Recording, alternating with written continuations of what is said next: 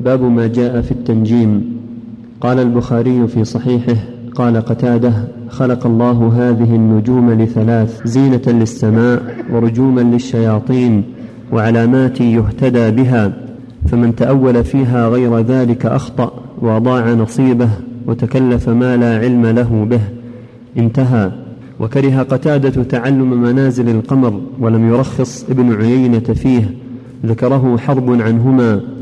ورخص في تعلم المنازل أحمد وإسحاق.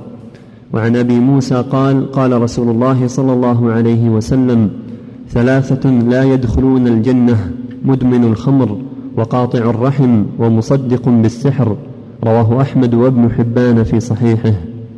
هذا الباب عقده المؤلف لبيان ما قد وقع في بعض الناس من التعلق بالنجوم والاستسقاء بالنجوم واعتقاد أنها تصرف في الكون. فقال رحمه الله باب ما جاء في التنجيم بما أنه منكر وأن النجوم لا يجوز التعلق بها ولا اعتقاد أنها تصرف الكون أو انه أن الشيء بيدها من مطر أو غيره بل كل هذا بيد الله جل وعلا. وإنما النجوم زينة زينة للسماء ورجوم للشياطين وعلامات يهتدى بها في البر والبحر. ولهذا قال قتادة خلق الله هذه النجوم لثلاث يعني لثلاث فوائد وخصال. خلقها زينة للسماء. ورجوما للشياطين وعلامات يهتدى بها. فمن تأول في غير ذلك أخطأ وأضاع نصيبه وتكلف ما لا علم له. قال الله تعالى ولقد زينا السماء الدنيا بمصابيح وجعلناها رجوما للشياطين قال تعالى وهو الذي جعل لكم النجوم لتهتدوا بها في ظلمات البر والبحر قال تعالى وعلامات وبالنجم هم يهتدون فمن ظن فيها غير ذلك واعتقد أنها لها تصرف في إنزال الأمطار أو في الجدب أو في الرخاء أو في موت أحد أو حياة أحد فقد أخطأ واضاع نصيبه وتكلف ما لا علم له به. يعني قد قال على الله بغير وأخطأ فليس عندها تصرف. لا في ضر ولا نفع ولا حياة ولا موت ولا جدب ولا رخاء ولا مطر ولا عدمه. وإنما هي زينة للسماء كما ذكرها الله ورجوم من الشياطين وعلامات يهتدي بها الناس في برهم وبحرهم. وكره قتادة بن دعامة الدوسي التابعي الجليل تعلم منازل القمر. ولم يرخص ابن عيني سفيان في ذلك.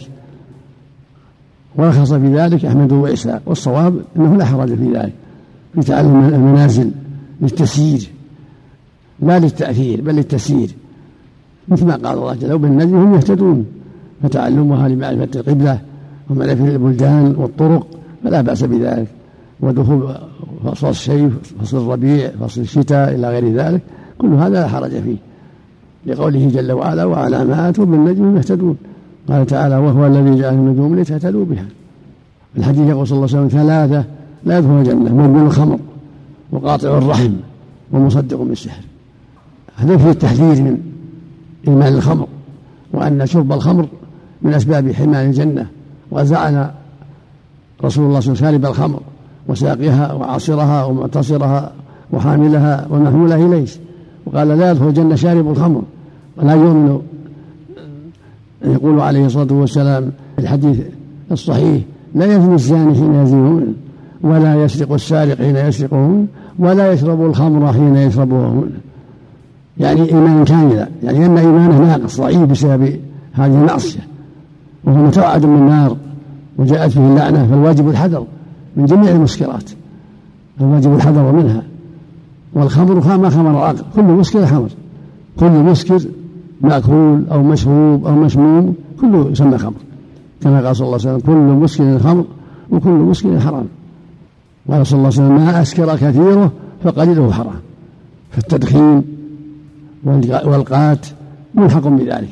لأن قد يسكر بعض الأحيان ويترتب عليه مضار كثيرة على الدخان وعلى القات. يترتب عليه مضار كثيرة غير ما قد يقع من تغيير العقل في بعض الأحيان. فالواجب الحذر من جميع المخدرات والمسكرات ويضر الإنسان في دينه وعقله. كذلك قطع الرحم. يجب الحذر من قطيعة الرحم. يكون الإنسان وصول لأرحامه وأقاربه. يقول الله جل وعلا فهل عسيتم إن توليتم أن تفسدوا وتقطعوا أرحامكم؟